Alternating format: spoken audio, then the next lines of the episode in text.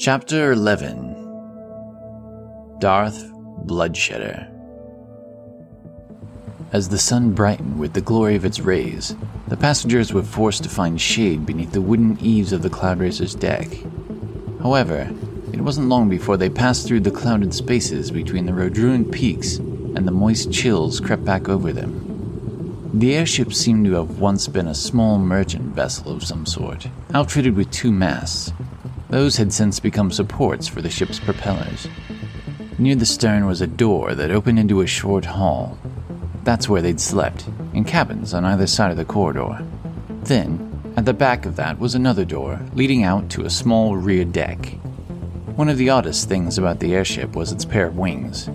They stood out on either side of the hull and were probably close to 50 feet of span. Made of a sturdy wooden framework, they were covered by a heavy hide tied tightly about the inside of the frame. Controls that Sympha used at the helm tilted the wings up and down and back and forth.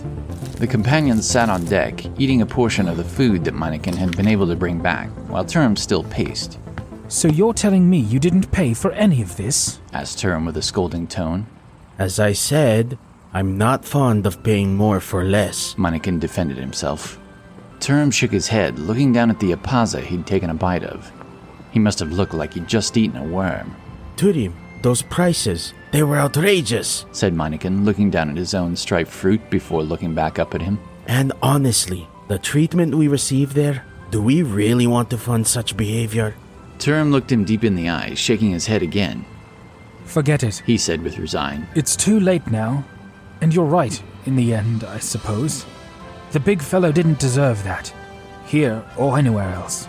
Exactly. Agreed Meineken as he glanced over at the half ogre sitting by himself. I certainly have no better argument for it. But no more theft, Master Shadowstar. Added Turum, shaking his apaza. Law is law. And if my purpose is to uphold that law, then you put me in a poor position. If we were in our country, I would have been forced to arrest you. Well, then I'm glad Said Meineken. that we are not. With relish, he took a bite of his own apaza. The half ogre hadn't said a word. He sat propped up against the wall of the cabin, looking completely disinterested in any of them. I was more than capable of crushing some half wit elves. He grunted at no one in particular. I didn't need or want your help. Turum looked around. The rangers looked slightly shocked by the half ogre's ungrateful words, but he shrugged them off. What is your name, friend ogre? He said as pleasantly as he could. The mighty creature rolled his weight onto one side, looking over the others. I'm not a fool ogre. He grumbled. I'm half. My dear mom was human. I'm called Darth Bloodshedder, son of Gondarf Bloodshedder, feller of giants. This last part he grunted proudly. Turum accepted the half ogre's title, tilting his head in a dignified way. Then we are in the company of a hero. He watched Darf's reaction. Listen here, knight. Said Darf. I don't have a lot of patience for folk who want to patronize me. I have to get myself back to the pits as soon as you can get me aground. In fact, Red, He shouted to Sympha. Sympha had made sure no one disturbed the half ogre during his nap, calling back to them from the helm. Turum spotted her checking Darf from over her shoulder a few times since then. She seemed to have a will to try and nurture the enormous creature. Thus far, all of her attempts had been met with silence. Yes. She replied, her tone curt. Apparently it was getting to her, though. drop me off as soon as we reach the next country. Sympha curled her nose up in frustration. Whatever pleases you. Turum frowned. We're near Pibak Din now. If you want to descend, we'll be glad to leave you where you fancy. His own tone had turned a bit sour now, too. I do hope, however, that you'll treat these people with greater respect until we land. I think we're far enough off. Sympha said over her shoulder to him. I just wanted to put a little distance between us and that terrible city. The half ogre folded his arms and sat them atop his knees. Then he leaned his head down into the comfortable hole one makes with folded arms on knees and snorted. For the next several minutes, nobody spoke at all. Most of the companions kept their distance and didn't make eye contact with Darth. But Meineken rose from his cross legged position and moved closer. He stood not ten feet from him, staring, Your legs are like fat tree trunks, said Meineken. two or three times my size. Term, who'd returned forward to stand next to Sympha, called out. Master Shadowstar, Did you ever fight with the dragon army? Meineken went on. Term exchanged looks with Jaffreen while Striven and Tatara glanced at each other. Darf's eyes rose. Kithkin. I've met your kind before. No, He answered finally. neither with them nor against them. Meineken nodded, seeming to be satisfied with the answer. He folded his arms across his chest. How about you, little runt? Asked Darf. Meineken narrowed his eyes. What? I've never been taken in by the lies of the dragon army, He huffed incredulously. but fought against them. In a fashion, maybe. Why do you ask? Why do you? Retorted Darf. Curiosity. I see. Well, let's just keep that curiosity to yourself for now. I'm in no mood for an interrogation. Meineken sat down cross legged right where he was. Darf could have rolled over and crushed him. Turum knew Meineken was far too quick for that, but he was very near. As Meineken continued to look at Darf, the half ogre squirmed, then repositioned his seat. After a few minutes, he turned and leaned against the cabin wall once again, resting his head on the wood. Sympha looked over at Turum. She looked relieved and let out a held breath. Turum cracked a slight smile. Thin gray clouds and birds passed. Turum felt the wind on his face. There wasn't much else to look at unless he went to the railing. He tried to keep his thoughts clear and stay at ease, but there was still a lot on his mind. What to do with the ogre, what the Dark Elves and by extension the Black Division wanted with Master Shadowstar. How long did they have before the Dragon Army made their move? Sympha grunted, tapping at some tiny device near her levers. Uh yeah. We're gonna have to start looking for a place to sit down again so I can fix this. Then there was that too. Tatara's small voice piped up. She flew to the front, reacting to something off in the distance, bringing everyone else to attention. Torum, She called, what's that up ahead? Birds? I trust your eyes better. She floated out ahead of Sympha to the fore. Turum quickly went to her side as everyone approached from behind, except Darf. I believe they're griffins, He said slowly. flying in our direction. Meineken rushed to the edge of the deck. Right behind him came the Rangers. Those are stone griffons, He stated, mounts of the dark elves. Are those riders? This is probably not good. Striven looked sidelong at Meineken and back at Jaffreen. He frowned. Why? They caught up to us already? The griffins had terrible beaks, and their wild, feathered wings beat swiftly. Their bodies were of great cats, jaguars with long, curved tails, haunches rippled with fur covered muscle. But their hawk like heads held dark eyes, raging with fury. Bowguns! Shouted Sympha. Move quick! Added Turum, his heart already pounding. He watched as the Rangers ran after Meineken, who pointed them in the right direction. They didn't appear certain of what a bowgun was or what to do in order to operate one, but they hurried to the stern and aft. Even the ogre stood up. Turum wondered if that would be all he did. Tatara floated beside Jaffreen, too small to be of any use yet. No, no, no, you have it all wrong. She squealed, helping Jaffreen load the weapon. Slide that lever back. There you go. Good. No, not like that. and then followed with several other orders of her own. Turum looked back over Sympha, standing at the helm. The griffins were approaching fast now, coming from the west. He frowned, wondering how the Dark Elves already knew they were coming, by air no less.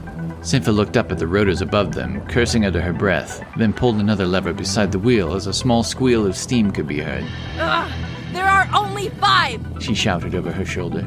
Stick them and keep them out of my propellers! And what would happen if they were damaged? Growled Darf, still quite stationary, though even he sounded somewhat alarmed. This thing falls out of the sky? You're more observant than you look. returned Sympha, her tongue even sharper now. Then a whistling bolt pierced the air. Turum looked back to see Striven had figured out how to work the bowgun. The first griffin fell screaming, the bolt piercing its wing. The rider leapt for another griffin as his dropped, but he was just short of his target. He plummeted the distance to the forest floor, leaving several of the griffin's feathers to dance gracefully through the air behind him. Two more bolts ripped through the clouds, veering off course. Turum drew his blade before he could tell who'd shot them. Meineken was at Turum's side instantly. He stood still, his hand on his hilt. The remaining griffins screeched like vultures, narrowly missing the rotors as they came in. Incoming! Shouted Jaffreen while Tatara reloaded her bowgun. They are upon us. The sound of claws raked the deck as the stone griffins struggled to catch purchase, but in a few seconds they landed on Ryder's arm. Sympha yelled from the front, turning the airship. Everyone remained upright enough, grabbing onto whatever they could hold. Only one of the griffins and its rider were pulled free from their careful landing and flailed out behind as the cloud racer kept moving. Oh, Orsaluieth, eh? Came the voice of one dark elf. Termed assumed it was their leader. Armin Limfuth Relic Osnagoth, Kithalek Dikul, Pakuthul Limyel Duhurth Wenthe. You should not have come back, for now we shall flay your flesh from your bones, Kithkin fool. You too have slain many of our kin, and you'll pay for it with your trifling lives. Somehow they'd already received report from Ease, and now they'd come from Master Shadowstar. Term stood ready. To his right, Mightykin remained still, meeting the Dark Elf's gaze. The lead Dark Elf wore steely black armor and carried a long black blade, yet he was the lesser peril. His stone griffin lunged forward, breaking the air mere feet from Minekin. The ninja rolled and rose to his feet, blade drawn. His hand rested on his hip where he kept a sash of ninja stars. To Term's surprise, Minekin shouted, I have questions I wish to ask you. glowering at his enemy. Term took several steps to his left to try and draw the griffins away from Minekin. What was he doing? Did he really think they'd negotiate? Seeming to understand Minekin's common speech, the Dark Elf leader screamed back. Questions? I simply wish to know what importance Tussakan has for the dragon army. Spoke Minekin quite serenely. We've already guessed at your cooperation. It's no secret. The Dark Elf spat toward Minekin with a sneer. A sudden kick to his griffin's side spurred him forward. It never hurts to try. said Minekin, reaching to his sash.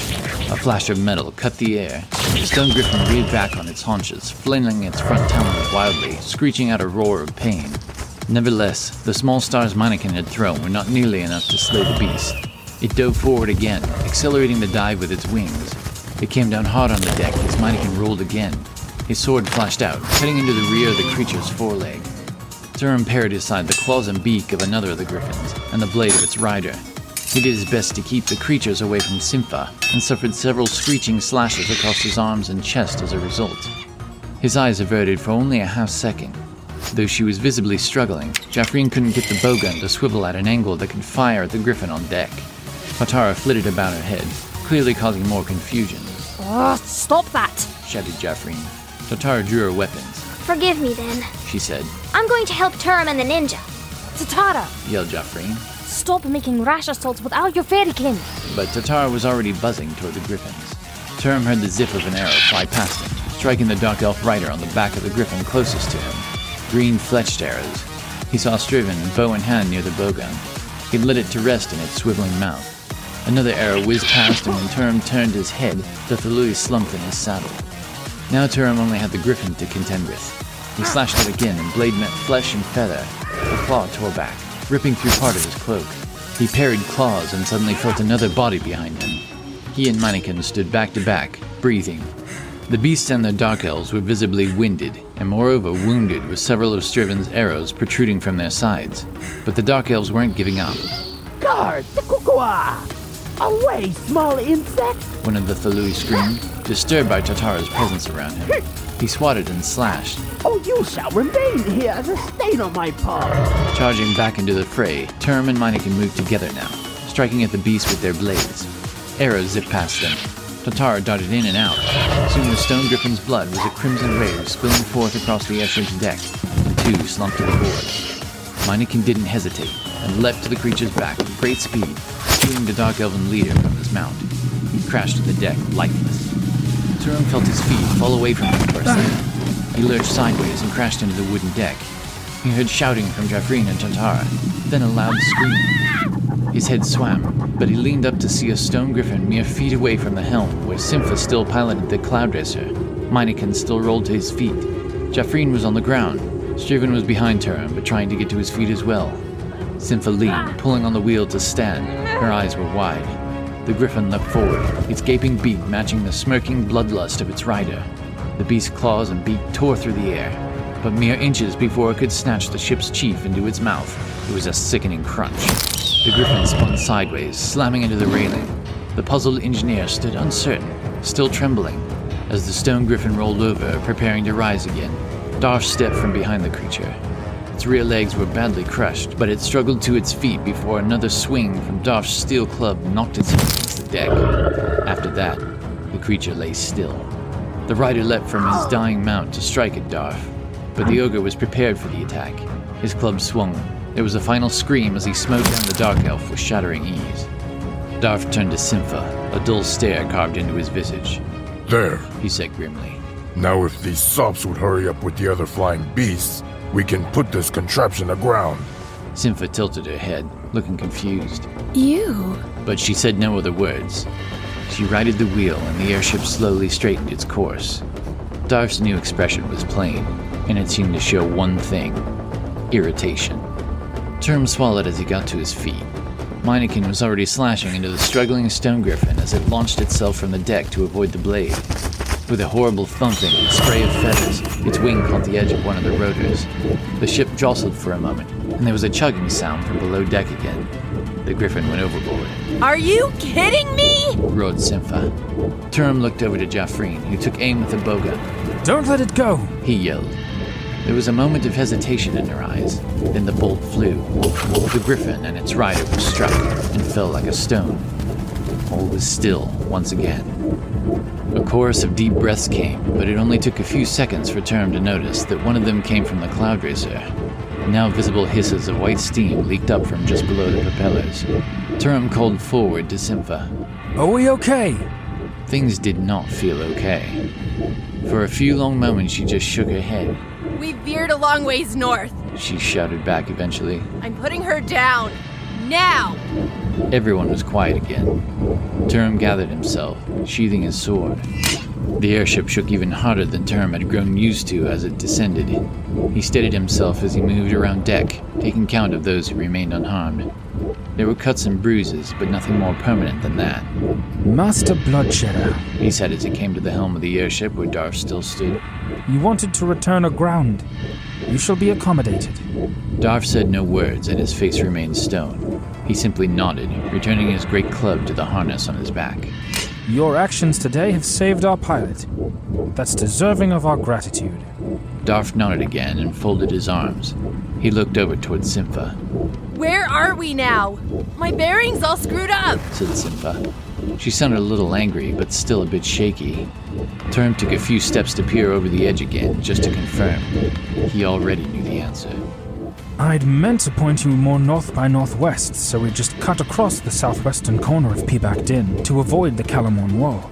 But we're deep in the Modica's forest now.